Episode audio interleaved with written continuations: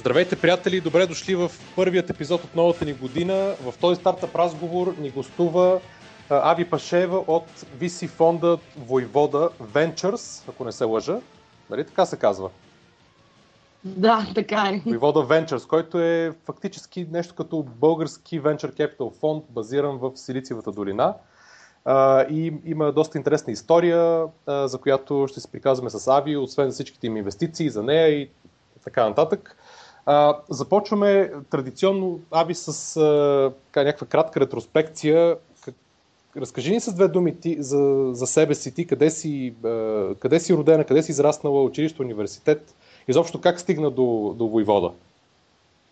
А, така, аз съм си кореняк софиянка, учих в а, частна английска гимназия и по стечение на обстоятелствата по принцип исках да ходя да уча в Штатите, но поради различни причини накрая всъщност се отзовах в Американския университет в Благоевград. Изобщо не съжалявам за това. Горе-долу също казвам.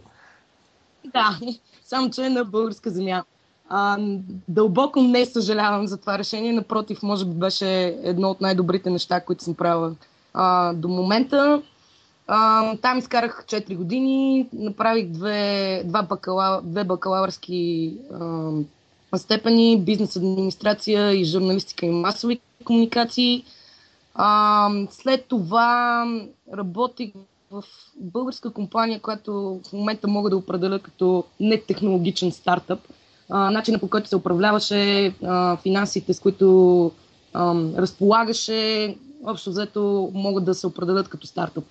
А, и всъщност 2011 година, към края, по стечение на обстоятелствата, започнах работа в Voivoda Ventures. Нямах предишен а, опит в инвестирането, нямах опит в технология също. И първите 6 месеца бяха доста интензивни за мен. А, заминах за щатите а, за около 3 месеца, в които изкарах по-голяма част от времето си в а, Лос Анджелис и друга част от времето си в Сан Франциско.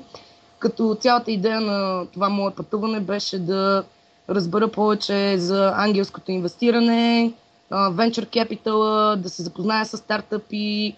Другото нещо, което е по моя инициатива, бяхме, направихме в Лос Анджелис стартъп competition и това беше друга причина, заради която отидох. И общо взето тези, бих казала, три месеца и половина бяха доста, доста важни за мен, а, за да мога да натрупам опит и да мога да се занимавам с тези неща, които се занимавам в момента. Добре, разкажи си две думи историята на Войвода. Как е създадена, от кой, изобщо как се е стигнала до нея? А, така, Войвода Ventures, историята е изключително дълга, но ще се опитам да сумаризирам в а, няколко изречения. А, Вал Бабаджов, който е менеджинг партнера и фаундъра на фонда, а, се мести в щатите преди, т.е. мигрира а, в края на, т.е. в началото на 89-та година, още преди да падне комунизма. А, и традиционна история отива с 100 долара кеш, стартира свой собствен бизнес в гаража си 93-та година, компания, която се занимава с а, продукти и услуги и аутсорс девелопмент от щатите към България.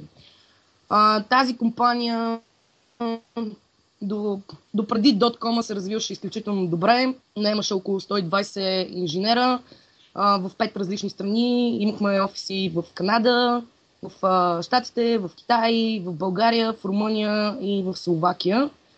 По стечение на обстоятелствата Доткома дойде и Вал крашна с а, доста 2 милиона, мога да сега да го кажа, с 2 милиона вътрешно негови пари, тъй като а, като част от развитието и оголемяването на този бизнес, той беше помогнал на 27 българи да се прехвърлят в щатите и съответно да работят за него в неговата фирма. Значи а... той, той фактически е бил нещо като абсолютен пионер в аутсорсинга в България. Ако да. от 93-та, ако е стартирал, то тогава аутсорсинг, изобщо тази дума не съществуваше в езика тук. Ами да, абсолютен пионер. А, нали, както казах, а, от тези 120 човека, българския тук бях, бяха 80 човека. а, и се занимаваха с доста интересни проекти. Визията по принцип на Вал беше да прави огромна компания, 2000 човека, но по стечение на обстоятелствата и доткома, когато дойде, нещата не се получиха по този начин. Бяха някои доста тежки години и с течение на времето всъщност избора беше или да крашнат, или да продължат да а, оперират бизнеса. И всъщност това, което направиха е така наречения пивот на един от продуктите, а, който също за това време беше доста иновативен. 2001 година стартираха Instant Messaging платформа за мобайл.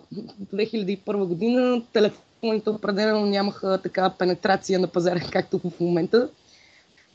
А, стартираха го този продукт, работиха върху него 5-6 години и всъщност 2007 година ВАО успя да продаде тази компания на компания, която се търгува, т.е. търгуваше акциите на New York Stock Exchange.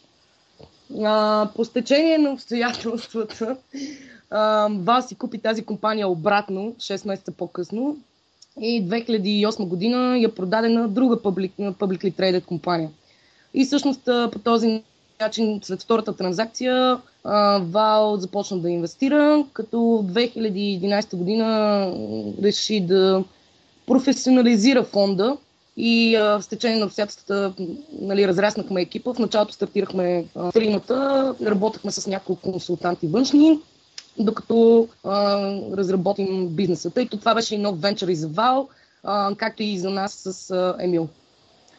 И общо взето това е кратката версия на историята. Кратката Интересното в случая е, че Вал никога не е...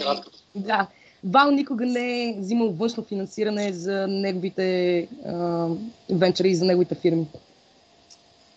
Общо взето така стартира Voivoda Ventures а, по новите неща.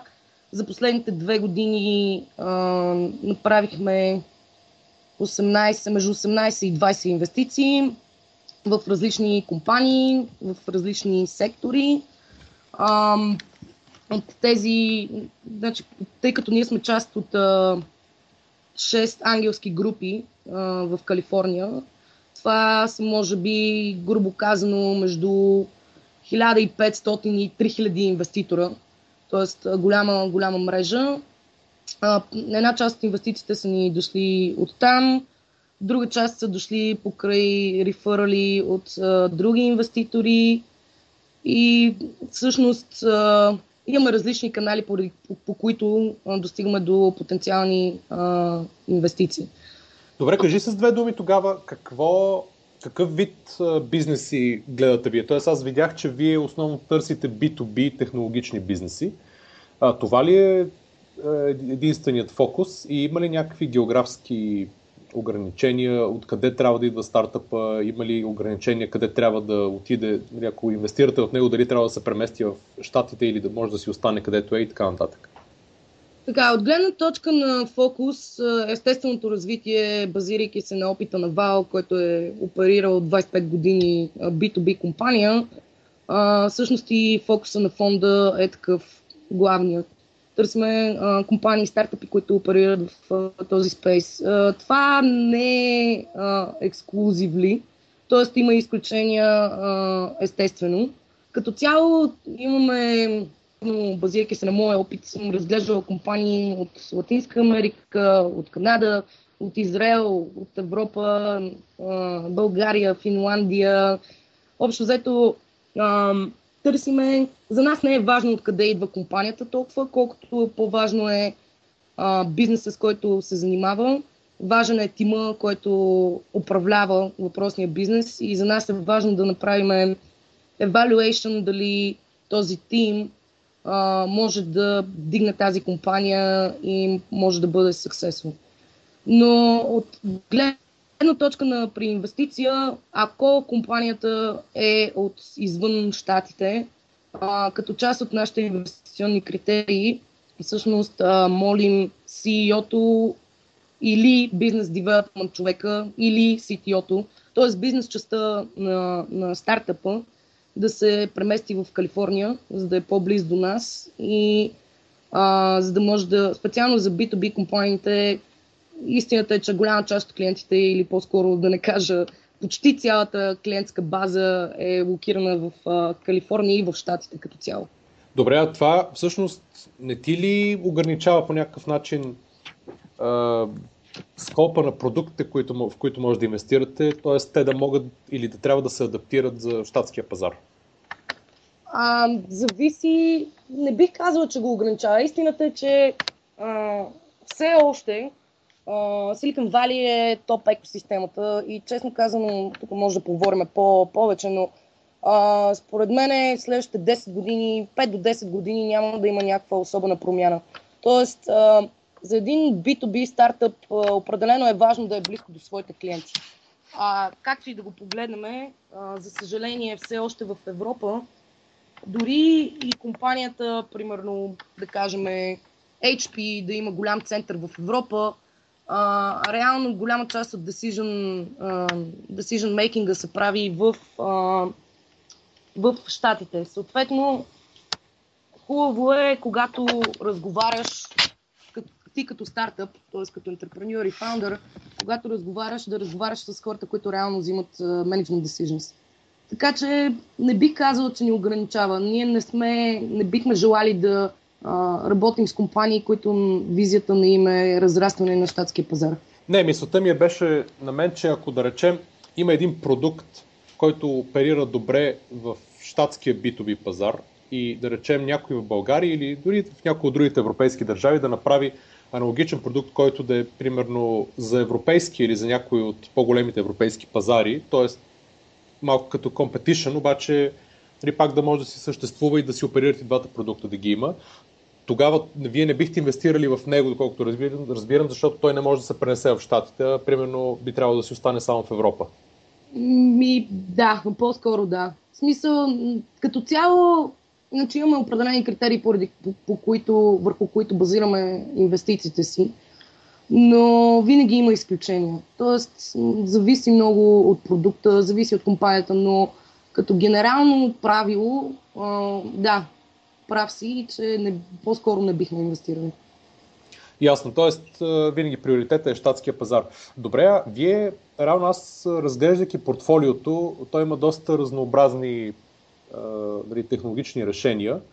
А, има няколко екзита, от които мисля, че единия е така по... Един ли е по по-скоро, по-скорошен, последните една-две години или кога е този за климатични, за такъв агро, в агробизнес технология, доколкото видях.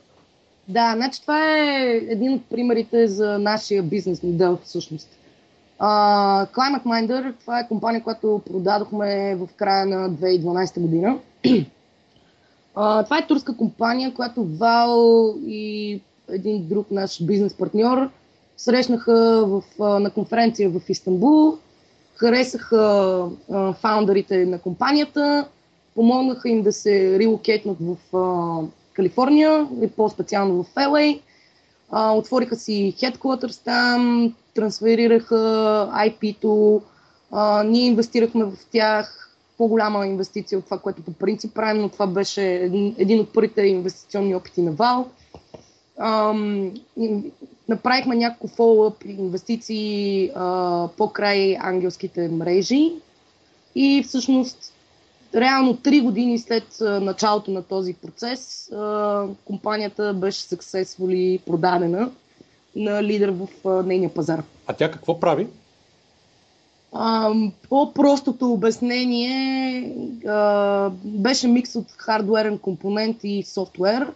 Тоест инсталират се, хардуерния компонент се инсталира на Fields. Извинявай, просто на не полето. На полето, да, сори, не мога да се в някакви моменти. Няма проблем. А, значи, инсталират се тези станции или хардуерни компоненти а, на полето, където различни а, фермери, да кажем, отглеждат различни продукти и култури. И всъщност тези станции а, извличат информация за климатичните условия, за soil moisture а, и разни други неща и всъщност ги предават. Тази цялата информация е, се предава на софтуера, който софтуер от своя гледна точка всъщност беше мобилно приложение, което в почти в реално време а, да можеш да наблюдаваш различните, а, различните фичери и на базата на тях всъщност да... А, Оф, много ми е сложно да говоря на български ужас. Извинявай. А, на базата на тях да аджъстваш пръскачките. Тоест цялата идея беше, понеже тъй като Калифорния е един от щатите, в които им, имат водата е доста скъпа, тъй като ам, поради... Понеже няма, да, и те взимат от съседния щат.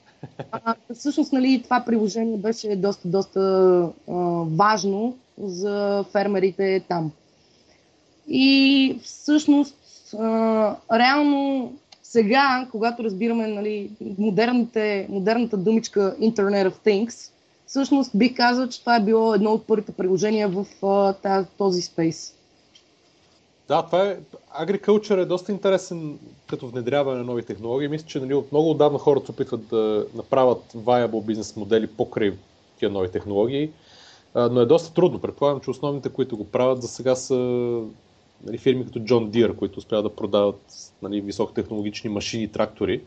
А, но те първо ще навлизат а, нали, такива по-дребни, поне от към големина на машинарията, а, такива услуги и продукти, които да улеснят нали, работата на, на, на земеделците. Нали, той в България започва да навлиза. Тук има и няколко стартъпа, ти сигурно си ги виждала, които, в които са инвестирали от LaunchHub и от Eleven, които пак са свързани с нали, някаква технология, обикновено мобилна, която се внедрява в, в някаква част от нали, земедел, при земеделците, дали, дали е при животновъди, дали е при на нивата, нали, вече има различни, нали, различни приложения, но нали, започва да навлиза, което е нали, един доста интересен тренд. Аз не знам, вие като гледате нали, B2B, то все пак е огромен спейс.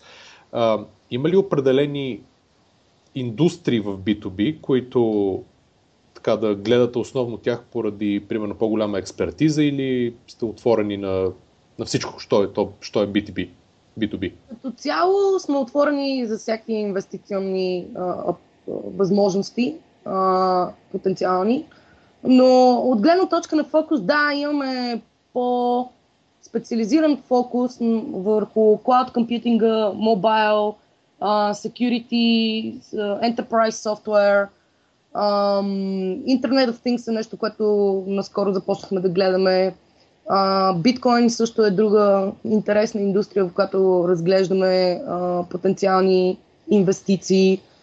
Um, общо взето... Вие дори имате една такава инвестиция, нали, в GoCoin? Да, имаме инвестиция в GoCoin. Тя е сравнително малка, но да, всъщност ето това е пример за тази, тази инвестиция всъщност дойде покрай а, контакт на Вал, който познава реално фаундъра от преди някакви години. И всъщност покрай ангелските мрежи а, възобновиха контактите и в крайна сметка инвестирахме в GoCoin. В момента изглеждаме също още една потенциална инвестиция от щатска компания, но още е рано да кажем дали ще инвестираме в тях. Биткоина е, нали, поне последните месеци стана вече много тренди и много така, голям хайп има около, около цялата концепция и около всички фирми, които са нали, в този спейс, особено всъщност може би така медиите се обърнаха повече към тях след нали, голямата инвестиция на Андрисън в, в Coinbase, обаче преди да, преди да те разпитам да, за биткоин, какво ви е мнението и защо сте инвестирали там, а, ако, нали, ако естествено не е конфиденциална информация, колко е голям фонда и горе-долу какви са нали, инвестициите като размер максимум на тикета нали, на, в една фирма и винаги ли ги правите с някой друг или можете и сами? А, фонда е малък, под 5 милиона е.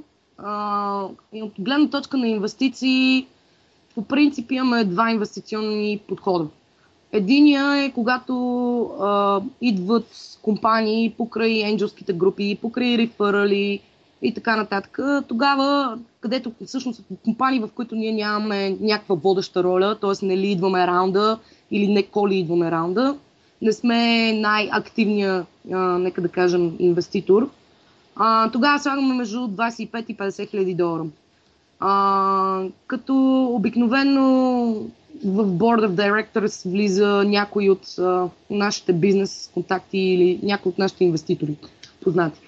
А от гледна точка на другия ни инвестиционен подход, който е по-скоро а, таргетиран като, към компании като Climate Minder, т.е. където се рекламва повече време от наша страна а, за обучение на самите фаундъри, а, запознанства към, към нашата мрежа, подготовка на документи, правене на due diligence пакети и така нататък. В а, такъв тип ситуации а, ние правим между, инвестиция между 50 и 100 хиляди долара, като седиме все едно като anchor investor и всъщност каниме други инвеститори да инвестират заедно с нас, като раундовете, които а, целим и таргетираме са между половин милион и 1 милион и половина долара.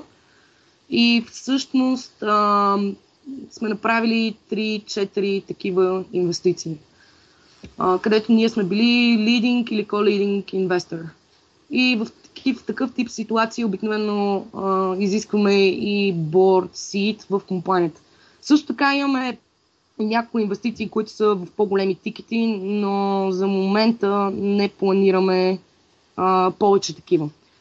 А участвате ли по някакъв начин в, а, примерно, някои от синдиката в, в Angel List?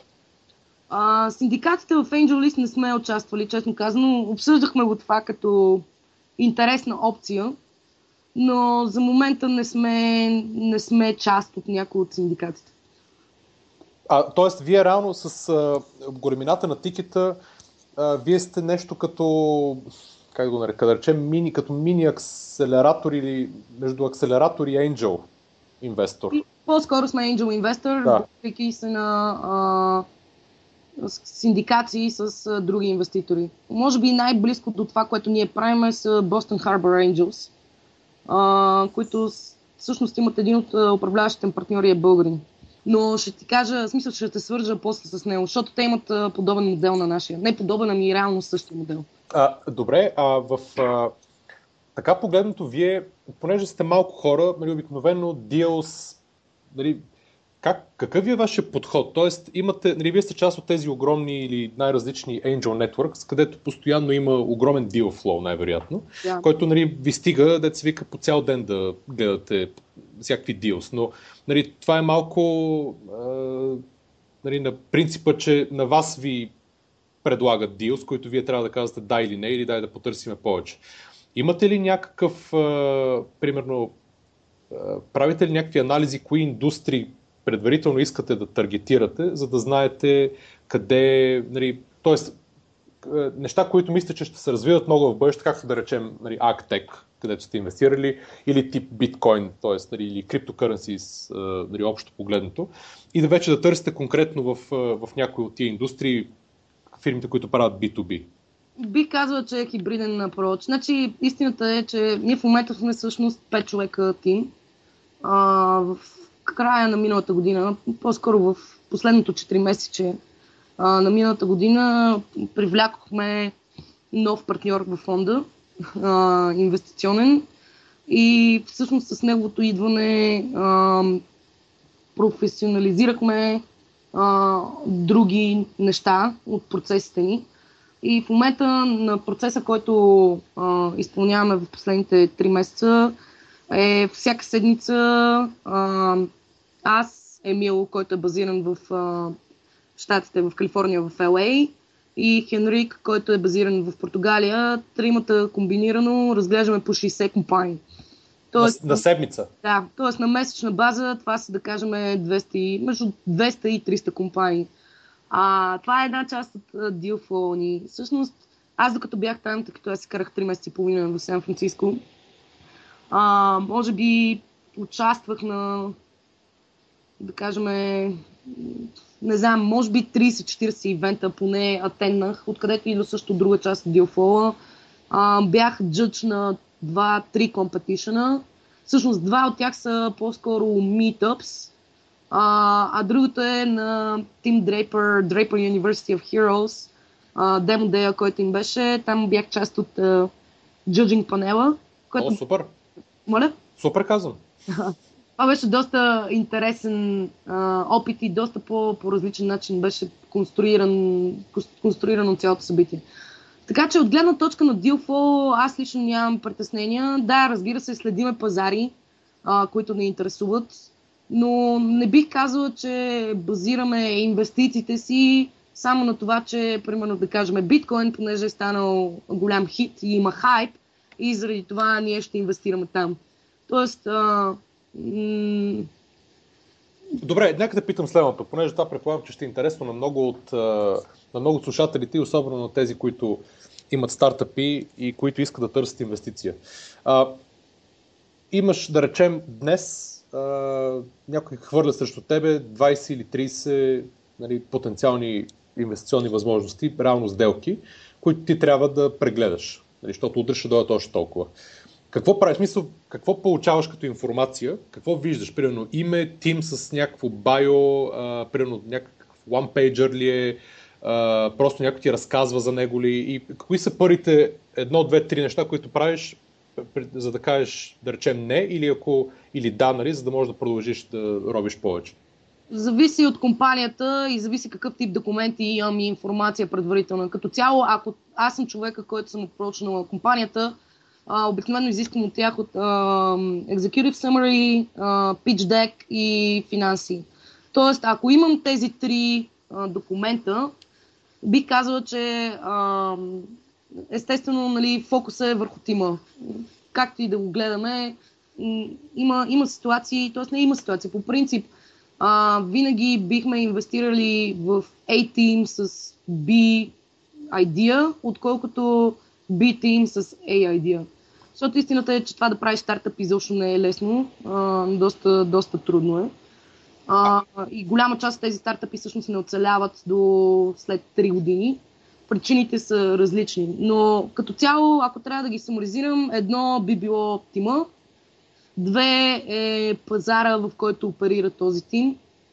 Под, под пазар имаш предвид големина на пазара, предполагам. И не само големина. В смисъл да кажем, примерно, а, ако сега в момента ми дойде, т.е. компания дойде и пичне social media продукт, а, вероятността да, да ми грабне окото би била доста ниска. Тъй като пазара е пренаситен с такъв тип а, продукти. А, тоест, да, гледам големина, но гледам също така и какви а, established players съществуват на този пазар. И третото, ако имам възможност, бих тествала продукта сама. Тоест, ако е мобилен апликейшн, бих си свалила апликейшна да го тествам сама и да разбера дали реално разрешава проблем. Защото специално пък с мобайл апликейшните там е малко странна историята, но като цяло много от тези апове се креатват и те са cool to have, но не са нещо, което а, потребителите биха а, биха заплатили за, за тях. Тоест, нали, трябва да се направи разграничението между това, нали, хубаво е да имам този апликейшн, да, върши ми еди си каква си работа, но бих ли платила за него? Или бих ли платил за него? Да, а добре, като казваш да те върна на, на, на тима, а, какво е, каква е дефиницията за тебе или за вас във фонда на A-Team? Ами най-доброто нещо, мога да дам пример директно с всъщност една от портфолио компаниите ни, Limplum. Това е чудесен пример за A-Team. Значи двете момчета, Момчил, който е българин, и неговият кофаундър Андрю, и двамата са работили в Google 5-6 години преди да излязат от Google. и там са се фокусирали върху, т.е. занимавали се с A-B тестинг. реално изградили са експертиза около този сегмент – и всъщност техния solution предоставя услуга за mobile A-B тестинг. Това е, нали, естествено, т.е. ако трябва да ги, да ги саморизираме нещата отново, по-кратко и ясно, това са опит, предишен опит. А, ако са серийни предприемачи, още по-добре. А, и другото, което е много важно, трябва да имат а, integrity. Това трябва да са хора, с които можем ние да, можем ние да комуникираме. Те могат да комуникират с нас, на които можем ние да разчитаме, че а, ще могат да изградат своя бизнес и че имат достатъчно а, експертиза, заобиколили се с, с правилните хора, с правилните инвеститори, а, с правилния, изградили са правилния advisory board или Board of Directors, т.е. компанията се движи в а, една насока, в която тя ще а, се развива. И всъщност, може би една от, един от нашите, така да кажем, инвестиционни критерии е, че нашето желание е една-две години след инвестициите ни в компанията, всъщност компанията да се разрасне 10 пъти uh, valuation. Тоест, условно, ако ние сме влезнали на 2 милиона примани valuation, компанията след една до две години да има валюация от 20 милиона. И това да не е защото просто фаундърите са решили, че а, валуацията е толкова, ами да бъде измерена от външни фактори. Да кажем, примерно, интерес от, интерес от следващ по-голям инвеститор, VC инвеститор, или да кажем M&A uh, offer on the table. Имахме няколко, всъщност две, три компании от нашите инвестиции, т.е. три компании от нашото портфолио миналата година бяха в такава ситуация, където имаха M&A офери на масата. Ясно, а понеже тръгна да казваме вече за някои от фирмите в портфолиото, ако искаш да минем през, нали, през, през тях с две думи да кажеш коя от фирмите а, нали, как се развива, какво прави основно и да речем, понеже предполагам, че ще е интересно също, с кои а, с кой друг сте кой инвеститори там. Нали, особено ако са някои от по-големите нали, известни или, ангелски, или ангели, или примерно такива early stage VC фондове. Нали, айде да започнем с Goldcoin, да речем, че нали, той... Той не е сравнително нова инвестиция, както споменах и преди това, а, там имаме малък дял. Кой инвеститори сме с а, локалните Southern Californian Angel Groups Тоест, там, доколкото знам, аз мисля, че нямаме някаква, кой знае каква синдикация с а, големи инвеститор. Fieldwire е компания, която е, а, идва от Sandhill Angels. Това са, може би, бих казала, топ 7 а, инвеститора за миналата година. А, доста са активни вътре в самата група.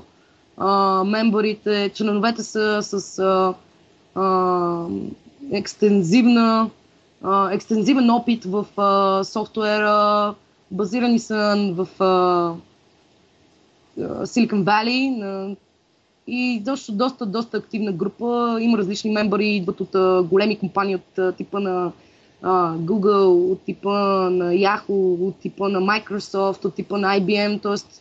интересна група. А те правят реално такъв колаборатив working, доколкото виждам. А, да, те се оперират също в доста интересен спейс.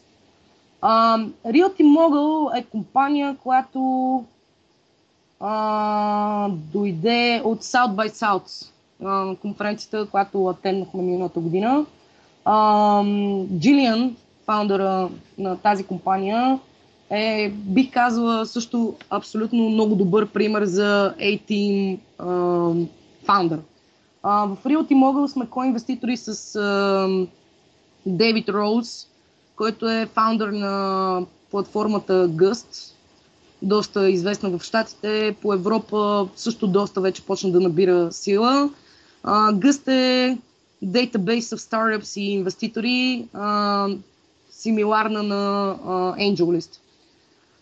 А, това е един от по-големите ко-инвеститори там, както и всъщност Дейвид Роуз е и кофаундър на една доста голяма енджелска група а, на East Coast.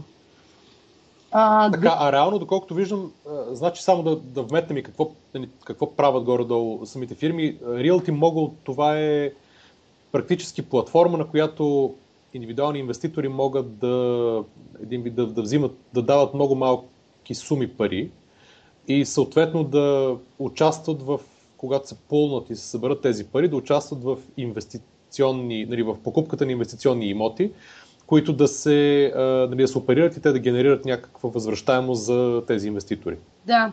Тоест това е инвести... такъв краудфандинг, обаче Crowd... не на типа на донейшн, ами като, като инвестмент, който нали, е доста по-трики като цяло да се... Да да това е, да кажем, най-лесното обяснение е crowdfunding for uh, real estate, което означава, че, примерно да кажем, ти ако си акредитиран инвеститор uh, и искаш, примерно харесва ти имота Хикс в, uh, да кажем, Нью Йорк, и искаш да участваш а, в покупката на този имот, можеш да инвестираш някаква сума, като минималното, ако не се лъже, е 5000 долара.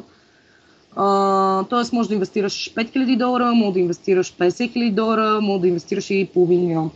И всъщност Джилиан, фаундъра на тази компания, преди една седмица беше обявена за топ 100 от една от класациите беше обявена за топ 100 most influential person в този спейс. А какво правят те по-различно, понеже нали, идеята да се полват малки инвеститори в, да инвестират в real estate проекти, тя нали, със сигурност не е нова и тя е изпробвана стотици пъти, нали, като цяло не много успешно. А, какво, е, какво, е, какво е различното тук за това, че нали, то работи на този етап? Ми, бих казала, че експертизата на тима. А, може би това е, това е нещо, което а, определено води компанията в а, добра насока. А, от гледна точка на а, пазар, честно казано, аз не съм много запозната с а, друг тип. Тоест, преди Realty Mogul не бях виждала нещо специално в а, сектора за а, real estate. А, набира сила платформата, бих казала, че и то доста, а, тъй като има интерес от инвеститори. В смисъл, пазара, истината е, че пазара в щатите почва да се а, оправя след кризата 2008 година. И следно има вече доста интерес към а, real estate като цяло и различните пропорти. А това, реално, юзерите на тази платформа, те са а, инвестиционни фирми или повечето или индивидуални клиенти? хибридно, т.е. има и от двете. Да, но трябва да си акредитиран инвеститор. Инвеститор, а, но интересното е, че всъщност един от майлстоните, които, а, които компанията успя да направи миналата година, 2013, а, беше, че а, вече през платформата са инвестирани над 10 милиона и половина долара. Да, т.е. има, има си нали, proof of concept, най-малкото. А, proof of concept има в различни географии, нали, за момента все още е само в Штатите, а, но има различни типове транзакции, които минават. А, дали ще е през equity, дали ще е просто през а, заем. А, има различен тип пропартита, т.е. имоти, които, които се разглеждат.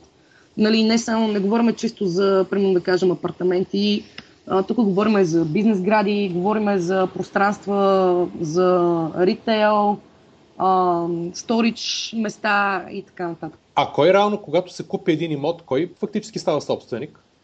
Не. Значи той е пул от собственици. Тоест всеки на базата на оценката а, на имота, нека така да кажем, а, получаваш, ако е equity, equity транзакция, получаваш процент от equity базирано на а, инвестицията, която слагаш.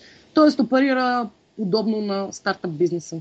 Мисълта ми е, ако ти примерно си инвестирала 5000 или 10 000, 10 000 долара в някаква, да речем, голяма сграда в Нью Йорк, ти през, през платформата, ти получаваш а, документ, ти получаваш директен, нали, директен процент в сградата, един вид като част от нотариалния акт ли? Да, Тоест, да. да, тоест има, е, това е много интересна концепция, защото аз в България мисля, че не може да, ти няма как да си купиш примерно една четвърт от е, нотариалния актния апартамент, заедно с още 300 е, хиляди души, да речем, нали, но да. Да. И затова минавах нали, до сега традиционната индустрия е с, нали, ти инвестираш в фонд, който пък става, нали, самия той става собственик за улеснение. Да, и това е, може би, отговаря и на, на твоя въпрос, нали, кое е по-различното а, на Realty Mobile от останалите компании. Ясно. Е, е, а, компанията, това е една от добрите, бих казала, нали, по-добрите инвестиции, тъй като се разраства доста бързо. А, и а, това е, бих казала, базирано на фаундерите на компанията. На компанията. Тоест, нали, тима, е, тима е доста агресивен, искат да се развиват, постоянно търсят а, а, нови бизнес възможности, клиенти и начини по които да оголемяват а, бизнеса. Тоест процента маркет шера си в а, този пазар. Интересното е, че те са, а, всъщност това е друго нещо, което исках да вметна, А, тази инвестиция всъщност дойде и покрай Techstars, акселератора в Штатите, един от най-големите бих казала. А, Limplum, което е друга инвестиция, също момчил, който споменахме преди малко. А, той също е граджует на тази програма. И като цяло, базирано на моя опит, виждам доста интересни компании, които идват от този акселератор.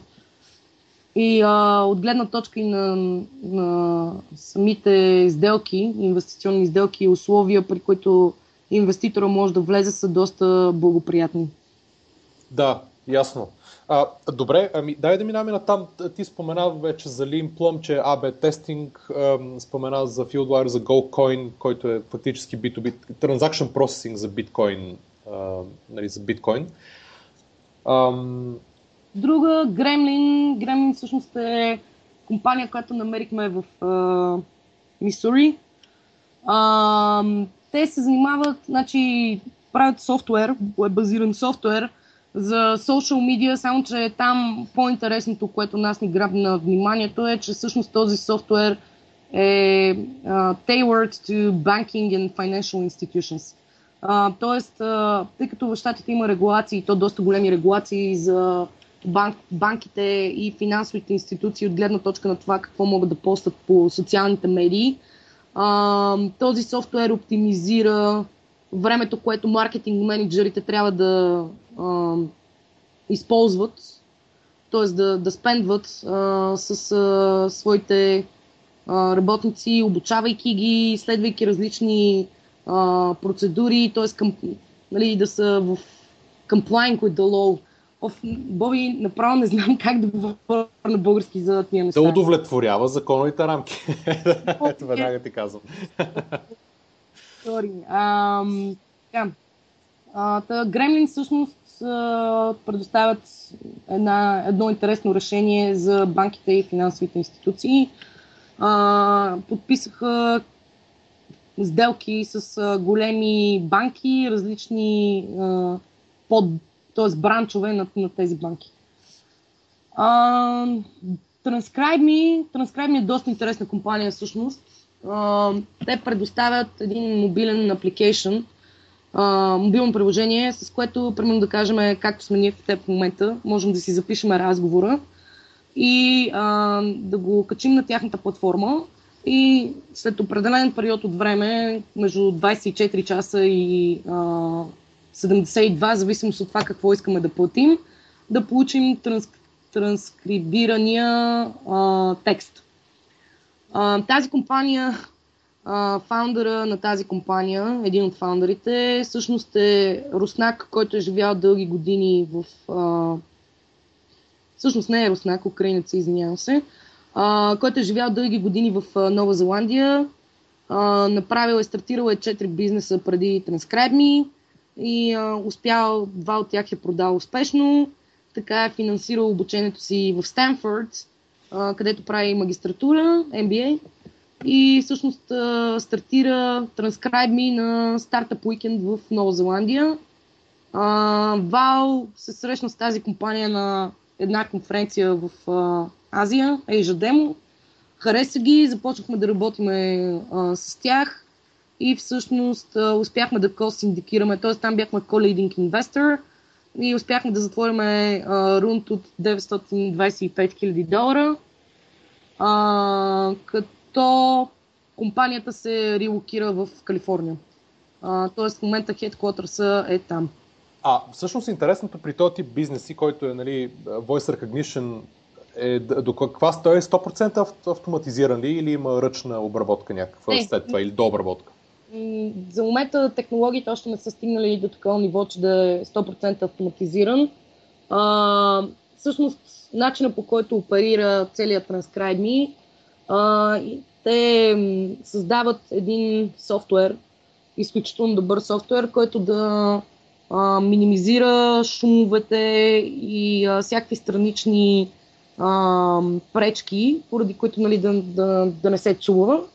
А, от другото нещо, което е разделя, да кажем, ако примерно имаш един час а, аудио а, разговор, а, разделя го на различни малки сегменти, като а, разделител, разделянето става примерно на цели изречения, не става примерно по средата на думата или примерно в началото на изречението. И цялата цел каква е? Всъщност тези малки сегменти се разпределят между а, група от транскрайбъри, които транскрайбни, т.е. тяхна си група от транскрайбъри, които те, те са рекрутнали. А, и всъщност това е човешкия компонент в а, тази компания.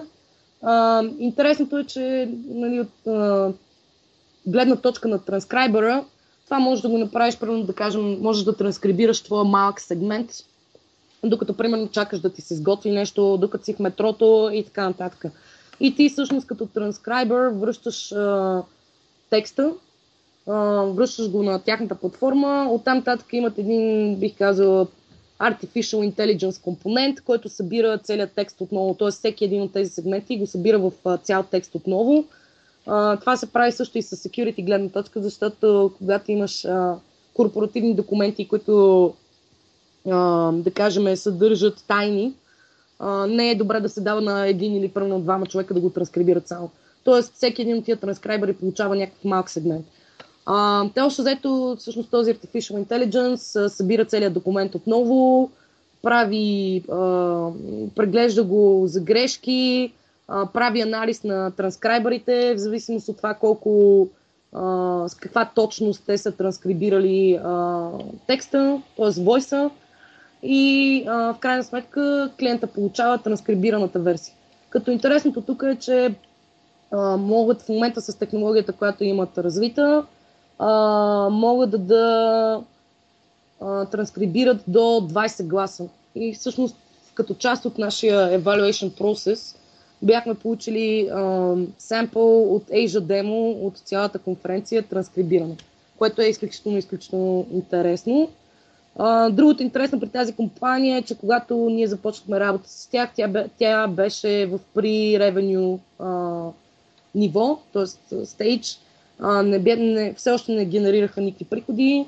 А, мисля, че края на тази година, т.е. на 2013, а, завършиха с приходи от около порядъка на 1 милион.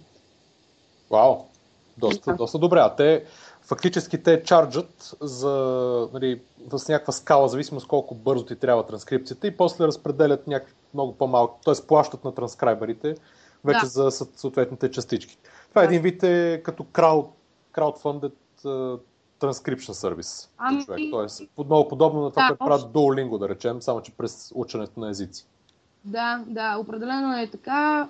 А, интересното е, че всъщност сега, а, миналата година, всъщност 2013, а, ни предоставят вече функцията да се прави това нещо и за испански язик. А, като цяло ще видим, надявам се, следващите няколко години да предоставят и китайски защото натам, поне в началото, когато разговаряхме, а, визията им беше да, да предоставят повече от а, един език, в случая не само английски. Тоест, а, разширяват се, а, разширяват се доста бързо. А, а български няма ли да правят скоро? Аз веднага ще се запиша, за да може да правим епизодите на подкаста да ги транскрибираме. На мен ми се но всъщност интересното е, че от uh, Search Engine Optimization uh, страна това е добре, защото ако могат да се транскрибират видео, видеота, а, всъщност може да се използва после този текст за оптимизация на за търсачките, за Google, за Yahoo и за Bing. А, нали, за по-големите търсачки. Да, ясно. Супер, супер. Много интересна технология изглежда. Тоест, много така, практична услуга, която със сигурност, нали, имайки предвид и вече, че има доста ревеню, нали, доста продажби, е, намира отражение. А, добре, PromoJam виждам после. А, също е а, софтуерна компания, която а, оперира в а, social media space. PromoJam, там сме Всъщност там имаме board seat и това е една от а, въпросните ко-инвестиции, които направихме с а, доста известна в Штатите, не знам дали в България са чували, доста известна инджелска група, uh, Golden Seed се казва. Uh, тя финансира, т.е. търсят компании, uh, които имат женски кофаундър. Тоест, една от организациите, които подкрепя женското предприемачество. Компанията, когато ние влезнахме, имаше, генерираше приход от порядъка на а, половин милион и валюацията, на която ние влязохме, беше под 3 милиона. Затворихме раунд от 1.2 милиона през 2012 година. Там други коинвеститори интересни са Band of Angels, което е първата ангелска група в Silicon Valley, стартирала 93-та или 4-та година. До момента имат над 250 инвестиции, имат нещо от порядъка на 9-10 IPO компании и примерно да кажем между 55 и 60 merger and acquisition. Тоест доста, доста стара, доста добра инвестиционна ангелска група. А какво прави самата, какво прави тази платформа? Това е платформа за оптимизиране на твоята, примерно да кажем, страница в Facebook, в Twitter. Има различни компоненти, като предоставят също а, и кастомизиран, т.е. може да се направи проект, да кажем, че примерно аз искам някаква определена кампания, а, съответно отивам при PromoJam и да кажем, че аз съм агенцията Hix, която изпълнява поръчка за клиента ми, всъщност през тяхната платформа и през техните тулове могат да креят на цяла кампания. маркетингова кампания и адвертайзинг кампания, пиар кампания по социалните мрежи. Така, Vidcaster, Vidcaster е доста, доста интересна компания също а, и там, там интересното, че фаундъра е бивш таксиметров шофьор. О, интересно. А, да, така. А, О, Ивайло Пенчев е бил таксиметров шофьор. на Уолтопия, фаундъра и на още 100 неща. А, явно е... Има, ня... има някакъв тренд, да. Някакъв тренд. Така, Bitcaster е онлайн, т.е. платформа за а, видео. Сега, интересното там, а, значи те успяха да подпишат договори с а, Dell, VIX, а, ох, забравих още няколко доста, всъщност имат доста, доста големи компании като брандове, известни брандове като клиенти. А, компанията за миналата година, т.е. за 2013 трябва да е завършила на revenue, т.е. на приходи от, порядъка на 700-800 хиляди долара също. А, интересното е при тази компания, всъщност цялата, цялата, целият бенефит е следния. Да кажем, ти ако си, примерно, капитал, News Media. И имаш супер много видеа, а, които продуцираш като контент. А, вместо да ги качваш по YouTube, можеш да си ги качиш на твой си персонализиран а, видео сайт, нека така да го кажем. Тоест, те ти предоставят а, цялата платформа отзад, можеш вътре да правиш различни аналитикс, можеш да гледаш кои сти, колко хора сте посетили сайта, т.е. колко хора са гледали определено видео, а, в каква част, а, примерно, са се фокусирали повече, могат да се слагат вътре, а, да кажем, примерно, куизове и така нататък. Общо взето таргет маркета на тази, на Vidcaster, на, на тази наша портфолио компания, са а, хора, които имат доста голям видеоконтент и искат да го използват за маркетинг, тъй като те пък имат а, всъщност договор с една конкурентна фирма на стартъп на TranscribeMe, и използват и утилизират всъщност Search Engine Optimization. А, а другата, другия таргет маркет на, на Bitcaster са компании, които използват доста видеа за техните тренинг. Тренинг, т.е. за тренинг цели. От типа на HP, Dell, както споменах. Да, и които, няма, които те не искат да са публични, от типа в YouTube. Да са публични, а, да ги качат примерно на платформи от типа на YouTube и Vimeo. А, така, тук с Bitcaster имаме co-инвестиция с 500 Startups и Dave McCurl. А, други по-големи, може би, разпознати са Quest Ventures. А... Ти виждал ли си го Дейв Маклюр? Да. Кажи някоя, защото той изглежда точно като извад... фанат от гората. Тоест така се представя, нали, предполагам, че нарочно. А, да, запознах се с него преди един месец. А, беше просто здрасти, аз съм Еди си коя си, здравей, аз съм Еди си кой си, така че не съм имала много възможността да направя оценка на това твое твърдение, но... Аз съм го виждал по, на, на Pioneers фестивала по-миналата година и той нали, така говори, така се представя винаги като, както каза той, Били, който работи много здраво и е застигна до където е. Нали, но той практически, когато човек вече види повечето му мнение и как нали, разсъждава за инвестициите, нали, разбира, че така външния му вид малко лъже. По-интересно беше, че ходеше с едни бос, с едни флип-флопс. Това беше края на октомври, началото на ноември в Виена, където беше примерно минус 5 с някакъв ужасяващ вятър. Той беше по къси гащи и флип-флопс. Явно не му правеше много впечатление. Ами, това е да. В смисъл, другото много интересно на Силиконовата долина, т.е. интересен факт е, че костюми и такива неща, общо взето, в смисъл, трябва да е някакъв много, много така хай клас ивент, за да видиш костюмирани хора. Обикновено хората ходят а, доста casual. Тоест риска и, прям да кажем, дънки, маратонки, някакво съкенце. В смисъл няма, няма тежка корпоративна култура, няма такива костюми и разни неща. Слава Богу, да. Да. Нали, което, което обяснява до, някакъв, до някаква степен, защото той е бил под джапанки. да, и беше слезъл от самолета точно, така че това също, това също е, обяснява, обяснява, да. Да, Същата компания е Jelly, 100%. Това е Ох, малко ми е трудно и това да го обясня, но да кажем, а, това е радио, което се управлява от а, самите юзери. Там, честно казано, аз нямам много наблюдения, тъй като това е инвестиция, която е правена преди аз да вляза в а, Войвода и а, не съм responsible за нея, но а, там интересното е, че кой инвеститори всъщност. Първо, че тази компания рейзна 16 милиона и 600 хиляди долара а, финансиране като по-известни инвеститори вътре са First Round Capital, uh, Battery Ventures, Intel Capital, Relay Ventures. Това са големи venture capital фондове.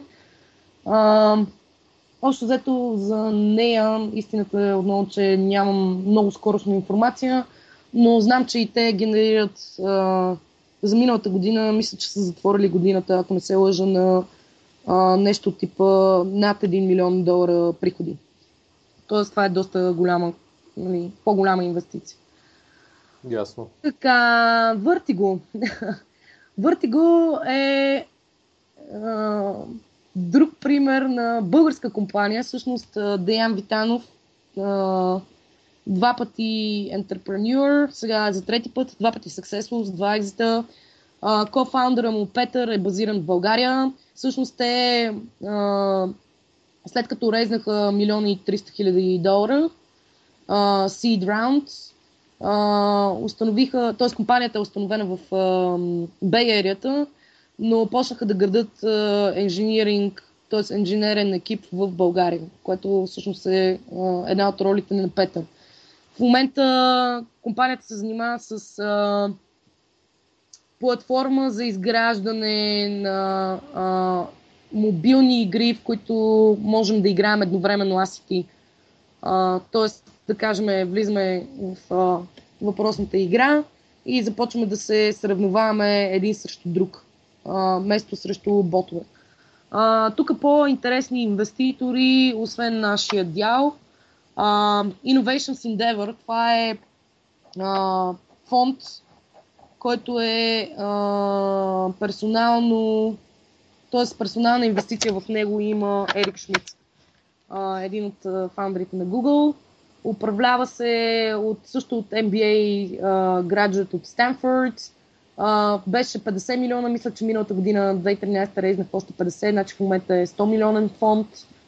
Uh, имат интересни инвестиции те. И друг по-интересен вътре са XG Ventures, които са фонд стартиран от бивши Google работници. 30 милионен фонд. И мисля, че това са по-интересните. Climate Minder вече я обсъдихме като компания. Това е екзита през декември 2012. А, Планана е малка инвестиция, която се занимава в Space, т.е. в Event Space. предоставя платформа за Analytics и различни други фичери, съобразено прямо ивентите. Тоест, да кажем, примерно, колко човек са посетили твой ивент, а, нали, колко човека са минали през еди си класи, по какъв начин са разбрали за твой ивент и така нататък. А, AnyMeeting, AnyMeeting е доста интересна компания също. А, тя се занимава, значи базирана е в uh, Southern California.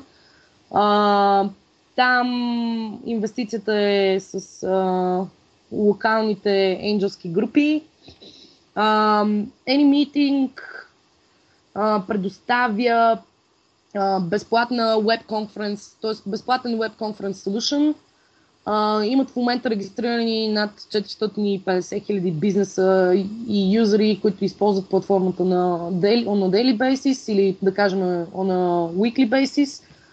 А, компанията, мисля, че 2013 затвори с доста добри финансови резултати от типа на между милион и половина и два приходи.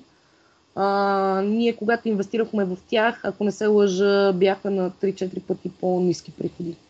А тя е фактически софтуер тип тези на Citrix, които са, да речем, GoToMeeting и така нататък. Тоест, да. за фирми. Нали? Да. Ами не само за фирми, в смисъл и индивидуалс могат да го ползват, но да, таргет маркета са малки и средни предприятия. Да. А, така, с Atlas нещата седат по малко по-различен начин, тъй като те ремонтнаха нов продукт и всъщност и вече не се казват и Atlas, а, се казват Collaborate. А, те се опитват да правят нещо, което може да прозвучи много тривиално, но истината е, че е доста труден спейс и за момента никой не е успял да пробие в него искат да направят мобилна платформа, която автоматично да ти прави скеджулинг. Тоест, да кажем, условно, примерно, днес имам 15 срещи нали, в моя Google календар или в моя Outlook календар, но тъй като 15 срещи ясно, че няма да мога да направя, въпросът е, че трябва да да кажем, че трябва да има някаква приоритизация. Тоест, искат да билднат Artificial Intelligence в тази платформа. Uh, честно казано, откакто лончнаха новия продукт, не съм имала възможността да го тествам още, но това е едно от нещата, които ще правя другата седмица. Uh, те там инвеститори, интересен инвеститор всъщност там е и ние сме инвеститори в още една-две компании с него. Uh, това е един така наречен Super Angel, който е част от нашата мрежа, Руснак, който а, е сериен предприемач а, в софтуерната индустрия. И всъщност той прави два огромни екзита. Единия за, ако не се лъжа, за нещо от сорта на 440 милиона, а другия му екзит а, е за милиард и 300 милиона. Тоест, а, доста... За, доста... Това, за това е Супер Angel. Да, за това е Супер Angel и всъщност по, нали, да кажем, разбирането за Супер Angel е uh, wealthy, т.е. Богат, богат човек, който може да инвестира, uh, обикновено инвестира всъщност между 100 хиляди до половин милион, даже в някои случаи 700 хиляди долара в компания, т.е. в стартъп. Той с неговите екзити вече, може би, надскочил Angel, сигурно вече Ами да. Ниво Господ вече стига. Затова се води Super Angel. А, доста активен е. Има нещо от порядъка на 15 на 20 инвестиции той. А, отделно се оперира и неговия бизнес. А, това е един от така хората в нашата мрежа, а, който е доста интересен, бих казала, и доста valuable опит може да се вземе от него. Xform Computing е, може би, първата ни инвестиция. Не може би, ами всъщност ни е първата инвестиция. А, там фаундъра е българин също, базиран в а, Штатите. А, неговия инженеринг екип, голяма част от него е тук, в България. А, това е една от компаниите, в които имаме по-голям, по-голяма инвестиция. И Boardseeds А, те предоставят Virtual Desk, Desktop Infrastructure.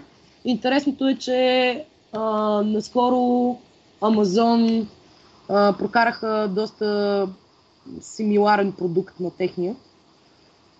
Това е по-стара инвестиция. Там сме в малко по-различен етап от развитието, а, където евентуално ще търсиме exit opportunities или разрастване тази година. Друго интересно при тях е, че те успяха да затворят един бридж раунд преди миналата година, 2013, по на 2013, с а, Parallels, които са доста голяма компания. Тоест, ще видим, те са, пак казвам, по, по-стара инвестиция, там нещата се дадат по по-различен начин, но като цяло и те са в рейнджа на 1 милион приходи. Web Messenger, това е всъщност компания на Val, която я продадохме два пъти и половина на Publicly Traded. да, това е класически, класическа история, да. Да, а, като половинката беше всъщност два пъти продукт и половин път екип. Направихме така наречения Aqua през 2012 година. Uh, продадохме ги на Broadsoft, които са publicly traded компания, доста голяма, която се намира в средните щати, така да кажем. Всъщност партнер е тази компания, която продадохме, просто някаква хайер. Colpix. Scopix се занимават с видеоаналитикс също, само че те са по-скоро а, фокусирани върху а, ритейл спейса като цяло. Там имаме по малък дял инвестиция и аз честно казано не съм а, мисля, не съм получавала скоро някаква информация от тях, но доколкото знам и те се развиват а, доста добре и са на а, генерират а, приходи в порядъка на половина 1 милион долара. А, при тях по-интересното е, всъщност те са по-стара компания, стартираха, стартирали се 2006 година и а, миналата година всъщност затвориха, т.е. 2012, извинявам се, 2012 затвориха почти 5 милиона инвестиция от Band of Angels. А, въпросната първа енджелска група в Штатите. И мисля, че с това приключихме горе-долу. Да, те предполагам, че и другите са нали, по-стари инвестиции, които а, да са били преди ти да се включиш към тима. Да, Handster е по-интересна, защото с тях всъщност направихме екзит към Opera Software през 2009 година. А, но другите две са по-стари инвестиции, а, в които ВАО персонално е инвестирал. Ясно. Добре, поеми си малко въздух след този маратон през всичките ви фирми. А, а, ще я те питам, ти понеже често ходиш там, а, кажи някакви интересни истории, как клюки, някакви случайни срещи и така нататък с а, някои от по-известните, да речем, а, или хора в Silicon Valley от тек, от VC индустриите, от...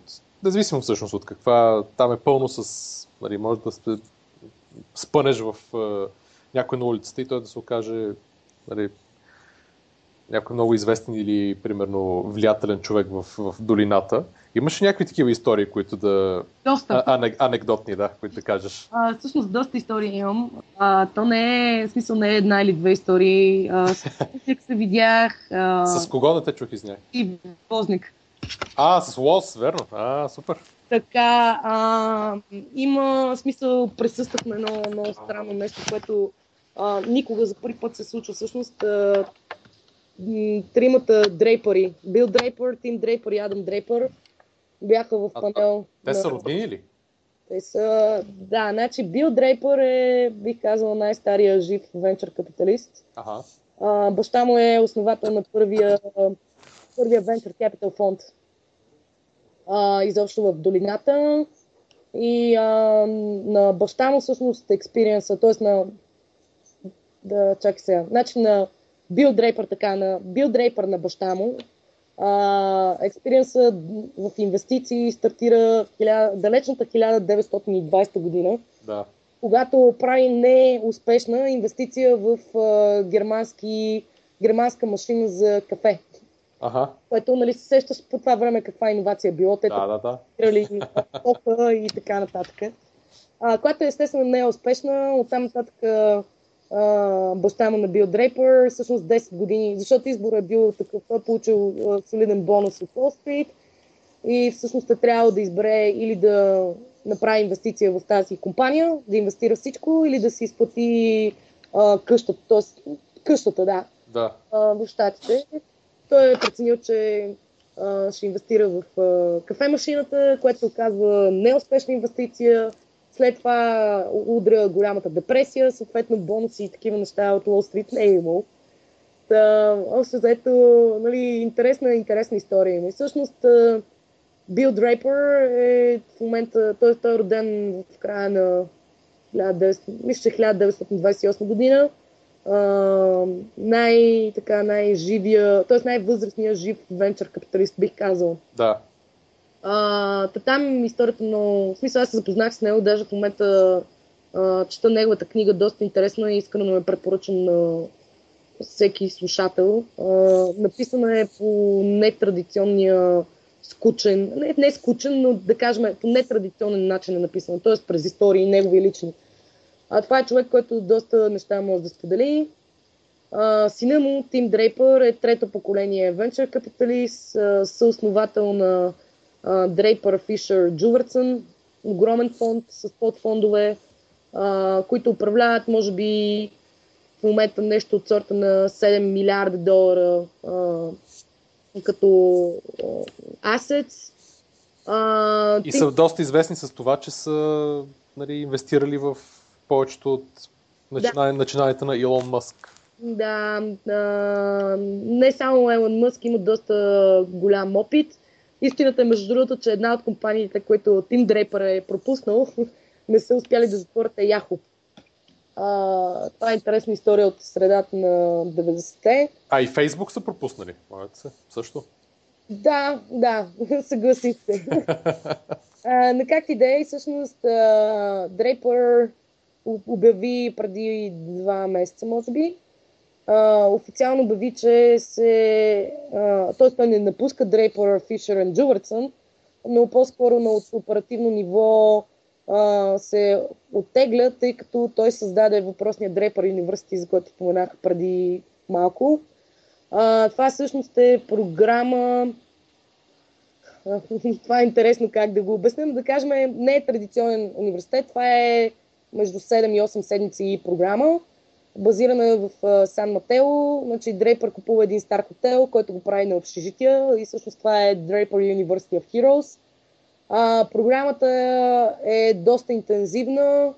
А, бих казала, че ако се пресметне реално като часове и като workload, реално си получава като едногодишен MBA, тъй като а, студентите са взети от а, понеделник до петък, от а, 9 сутринта до 8-9 вечерта, а, събота и неделя от 9 сутринта до към 5-6-7 вечерта, т.е. Нали, доста, доста интензивна програма. Като цялата идея на програмата е да, а, да създадеш стартъп. Даже бих казала, нали, да, да разбереш дали ти искаш да се занимаваш с стартъпи, а, да те нахъса, да ти билдне а, експертиза, тъй като, примерно, както споменахме, нали, Елон Мъск, а, доколкото знам в една от последните програми, защото на момента има две или три, а, две всъщност, а, мисля, че в предната програма т.е. са ходили до, а, до Тесла, до фабриката на Тесла. А, примерно Арен Леви, фаундъра на Box, а, е идвал да презентира и така нататък. Тоест, тъй като Тим Дрейпър има доста голяма мрежа от контакти, а, всъщност програмата е базирана на неговата експертиза има pitching sessions, нали, учите как да пичваш и така нататък. И интересното тук е, и в момента вече мога да го кажа официално, е, че всъщност аз заминавам за щатите другата седмица, за да бъда участник в тази програма. Но по-интересното е, че супер случайно разбрах, че един мой колега от американския също са го приели. И той ще бъдем заедно в випуска. О, супер. А значи то не е за, само за студенти, нали, в традиционното разбиране за студента, ми всеки реално може да си кандидатства. Абсолютно всеки може да кандидатства. Единственото ограничение, което не мисля, че го спазват все още толкова а, много, е да си до 27 годишна възраст, ако не се лъжа. Но истината е, че имаше в програмите, в предната програма имаше, ако не се лъжа, имаше хора, които бяха над това ограничение. Цялата идея, определено, предполагам, че ще има хора, които ще кажат, че Тим Дрейпър иска да прави пари и така нататък от тази история. За мен лично не е изобщо това, тази ситуация. Истината е, че той от дълги години има различно виждане за а, образователната система и според него дори в щатите, които по принцип са лидер в този спейс, един от лидерите. А, според него образователната система не работи както трябва, има нужда от иновация вътре и различни традиционни модели трябва да се сменят.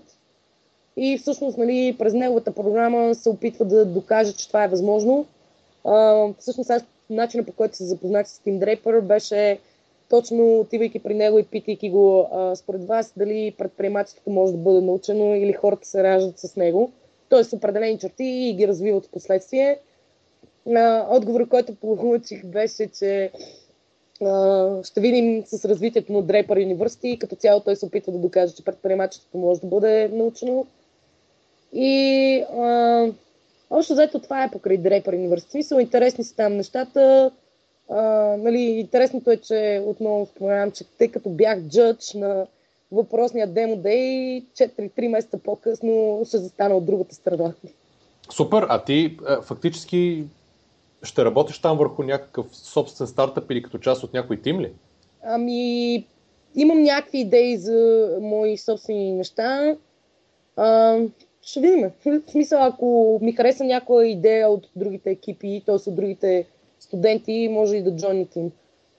А, като цяло бих желала да се занимавам и с нещо мое. Е, да, това е, разбира се, свещения грал. Да. На предприемачеството, да измислиш собствен продукт. По-интересното е, че а, нали, това беше всъщност един от въпросите на интервюто, което имах. А, добре, вие сте се занимавали две години с, инвестиционен, с инвестиции, нали, как така решихте да станете част от, нали, да минете от другата страна и да станете част от университета, да кандидатствате. И истината е, че а, да, аз имам много голям поглед върху изключително много тъй като за последните две години, да кажем и два месеца, а, на елиминационна база, но съм минала вече може би над 5000-6000 компании а, на базата на някакви определени критерии. Запознала съм се с, може би, повече от 700 интернационални компании от почти всякакви точки на света. Разгледала съм, може би, да кажем, 2-3 хиляди документи, екзекутив съмарита, пич декове, скайп колове съм правила и така нататък. Тоест, нали, аз имам опит в а, разглеждането и евалюа и, и оценката а, и анализа на една компания. Въпросът е, че когато правиш такава оценка, това са обикновено компании, които вече са, а, съществуват, да кажем, от порядъка на 7-8 месеца, година, година и половина. Тоест, на мен ми е интересно, лично на мен ми е интересно първите стъпки какви са. Защото тогава е най-чаленджик частта, как, как, нали, как стигаш до точно тази идея, не друга. Изобщо, нали, как сформираш тим, а, цялата тая анархия, на мен, аз честно казвам, се препознавам в нея, ми е супер интересна. Да, мога да потвърдя, че е супер интересно. Абсолютно. Да. Така е. Това беше една от, нали, от причините, поради които а, реших да кандидатствам. Другото нещо, което е, нали, както споменах, Тим Дрейпър не е който иде, е мрежата от контакти му е бих казала да топ в the top. А, тоест, нали, за мен ще е доста, една от другите ми цели ще бъде да, да стигна по-близко до определен кръг от хора.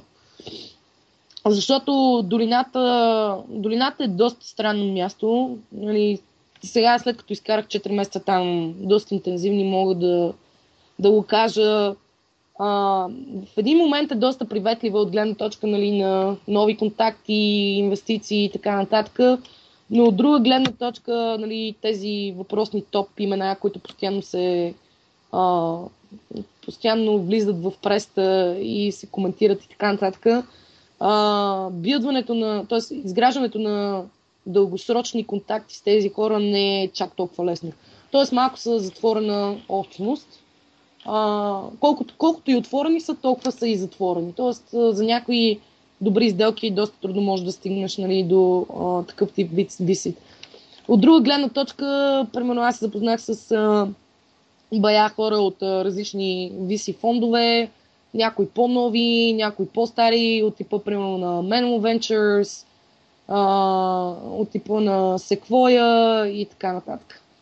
Но отново споменавам, странно място е долината, особено когато си нов и когато нямаш, а, да кажем, изключително голям successful track record. А, запознах се примерно с а, Айдън Сенкут от Felicis Ventures.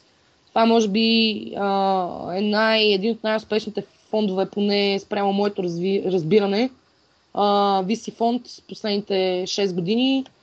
А, неговата история е, той идва от Google, а, един от първите емплоист, мисля, че не от първите, но да кажем един от ранните емплоист в Google.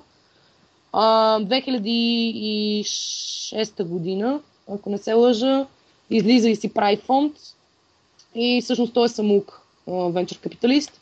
от 2006 до 2014, т.е. до днес, за тези 7 години и половина, е направил изключително много инвестиции и има между 44 и 48 екзита, което е изключителна цифра.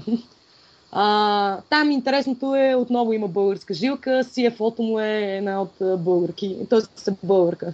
А той самия е турчин по името? Да, той, той е турчин, само че, както знам, а, не е живял в Турция. В смисъл, по-голямата част от живота си го изкарал в щатите. Ага, окей. Okay. А т.е. американ... Ам...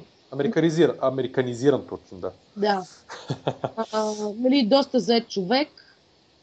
Там, за съжаление, все още не съм успяла да билна добър relationship, но това е working process. Тоест, когато говорим за големите плеери, трябва да отидеш нещо наистина, което може да им грабне окото и е интересно за, за тях. Защото много голяма част от тия фондове се интересуват на инвестиции, които са 5 милиона и нагоре. Компаниите трябва да генерират определено, определено ревеню, изобщо за да им фитнат и да ги погледнат, нали, да им фитнат в техните критерии и така нататък. Добре, чакай малко да те, да, да те питам нещо малко по-различно. Ам, понеже ти все още нали, си така, с един крак нали, в Silicon Valley, с другия крак тук в Европа и в България, нали, имаш така добро око като сравнение между самите места, нали, общества и така нататък.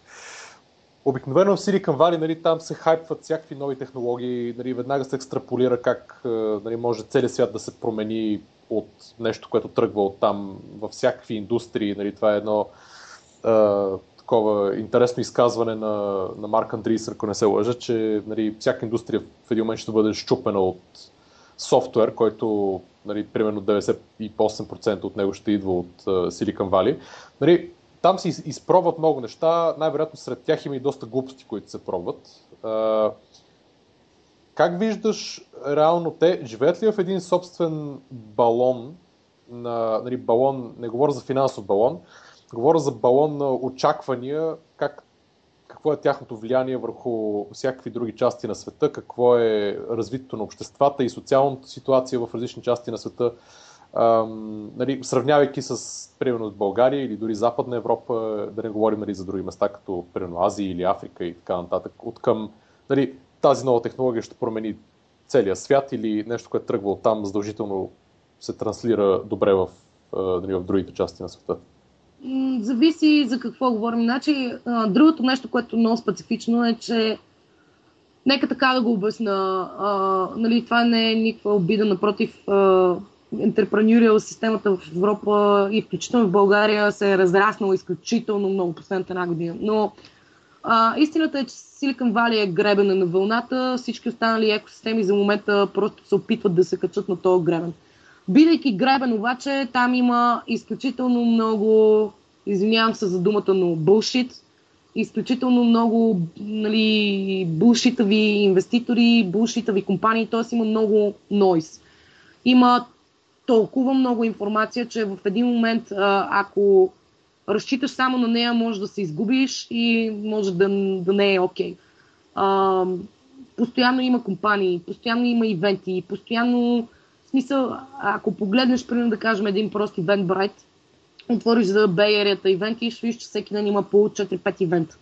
Тоест, нали, с акумулирането на толкова много информация се акумулира и доста нойс.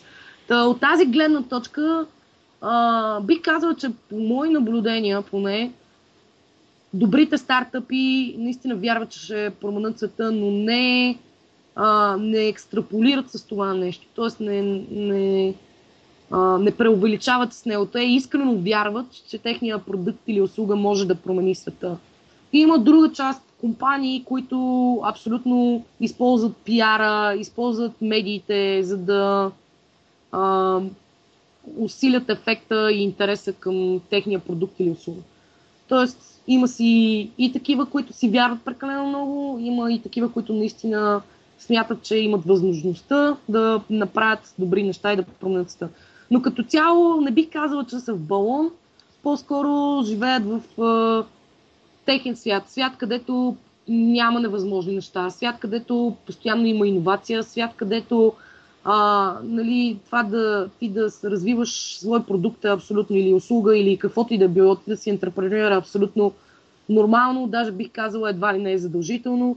А, свят, в който ти нямаш ограничения на мислене, нямаш външни фактори от типа на среда, които да те пресират и да ти казват, че това не е възможно. Напротив, а, имаш достъп до огромен капитал. Дори не искам да, да си помислям за главната, голямата цифра. Нали, всички venture capital фондове са там, нали, а, големи а, или по-голямата част от тях. А, имаш изключително много иновация, която се брингва от компании от типа на Google, от типа на а, Microsoft, от типа на Yahoo, а, от типа на, а, примерно да кажем, Oracle, SAP и така нататък. Тоест, а, нали, имаш такъв тласък, че някак си е нормално ти да си ентрепреньор или инвеститор или да, да билдваш нещо. И това, примерно, че ти си фелнал един път, напротив, нали, не, не го възприемат като някаква, а, кой знае каква трагедия. Нали, просто случило се, по стечение на обстоятелства не си успял, стартираш отново. Общо взето това е стандартното, което се получава. Другото, нали, което е тотално различно от това, което тръгнах да обяснявам, но а, бих казал, че Сан Франциско е може би най-уникалното място от тази гледна точка, че войната за талант е безумна наистина, а, говоря най-вече за софтуер девелопери, наистина е безумна. А, може би единственото място в света, където ти, ако си софтуер девелопер, сам избираш къде да работиш.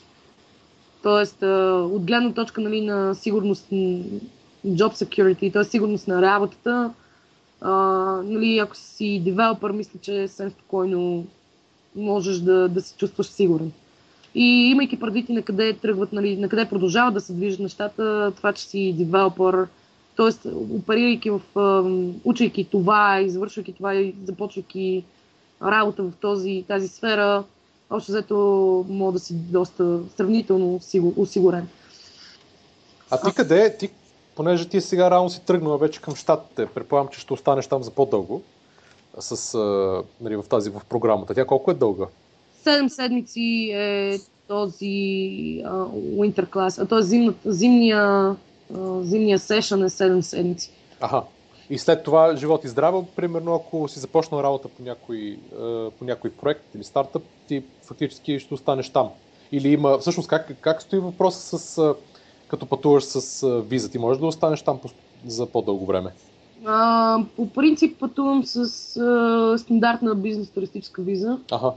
Тоест, а, от визова гледна точка има различни решения, които могат да се а, погледнат и приемат. За момента нямам намерение да оставам за постоянно там.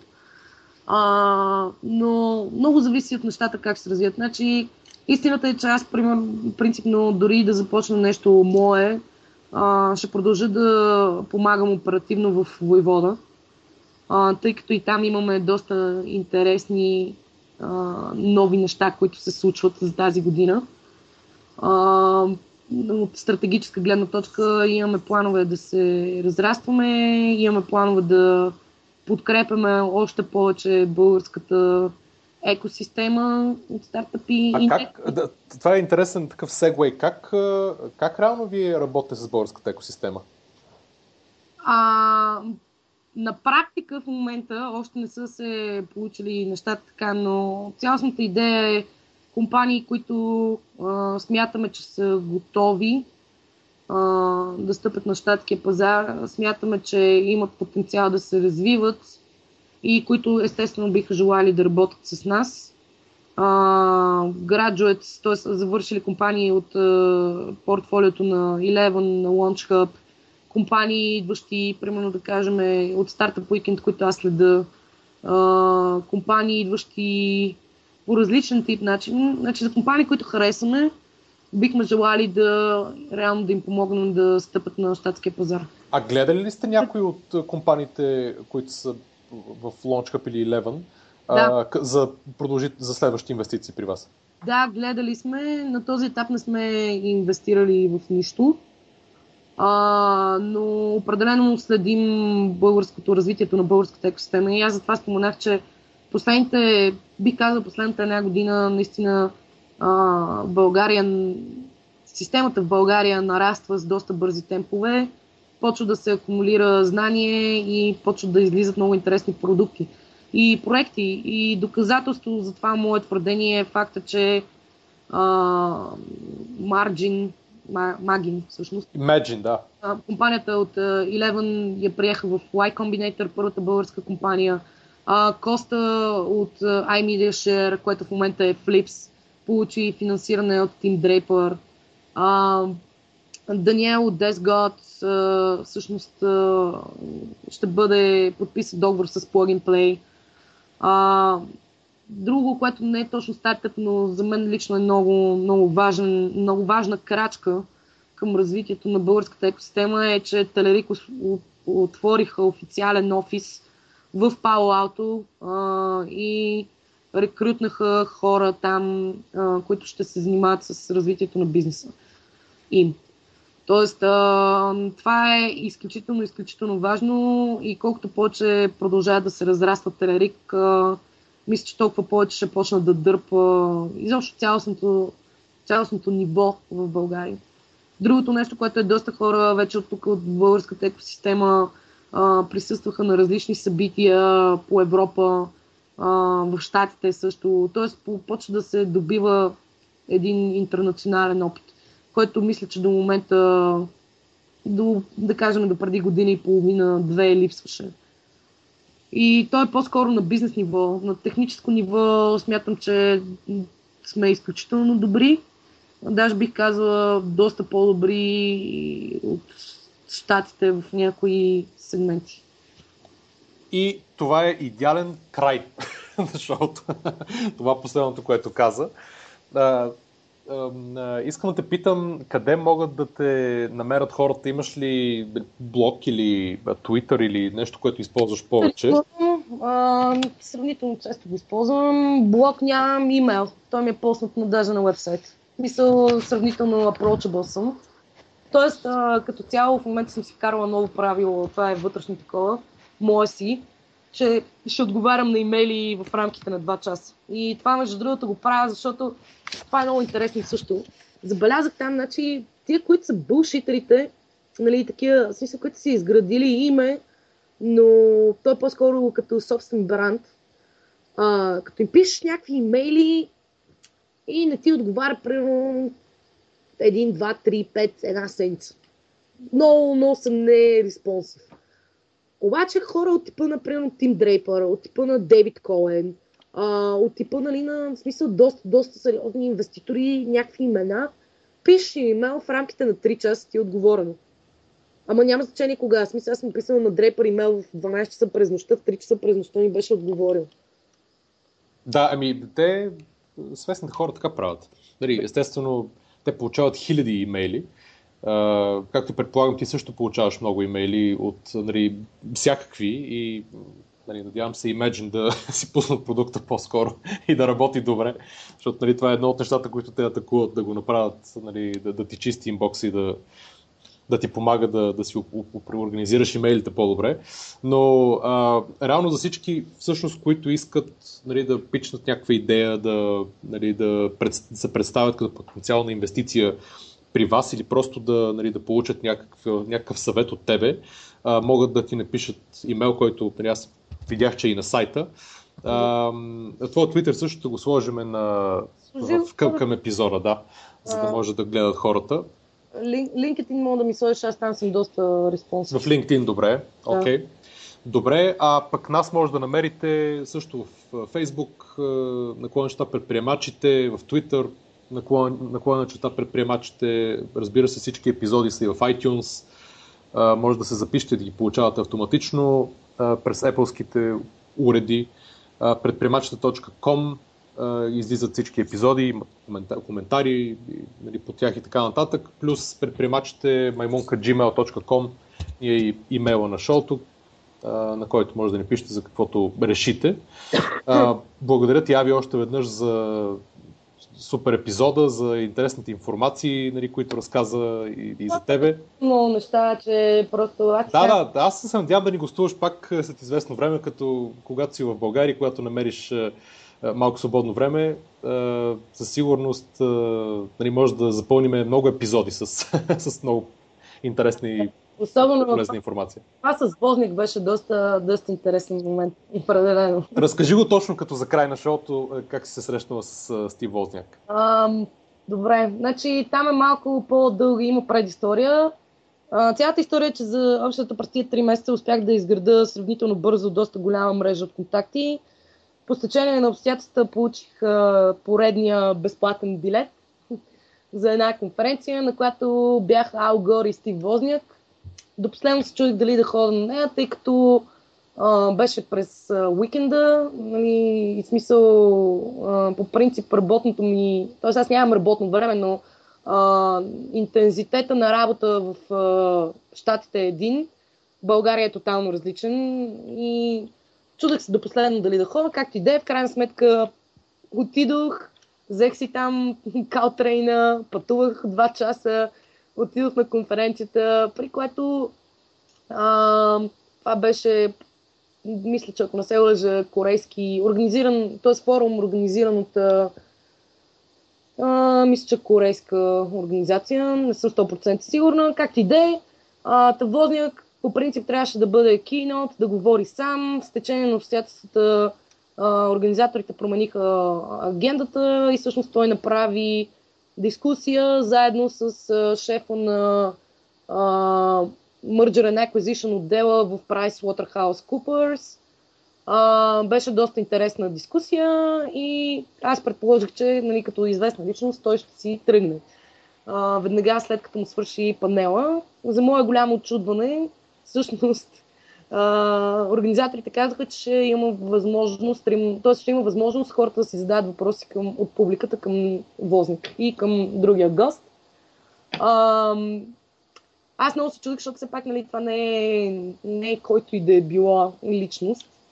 И в крайна сметка нещо, което ме провокира да стане да задам въпрос, беше излезе едно дръпното, усмихнато момченце, качи се там на, на, на сцената, обърна се към хиляда човека и започна речта си с, цитирам, нещо подобно на а, аз нямам въпрос специален към вас, просто се качих, за да съм близо до вас и да ви видя по-отблизо. А, това е изключителна чест за мене и така нататък. При което аз си казах, о, ама след като този може да излезе така се изложи, значи аз мога да изляза и да задам въпрос. Съответно, а, излязох, бях последният човек, който имаше възможността да задава въпроси. А, и въпросът ми беше доста, бих казала, провокативен.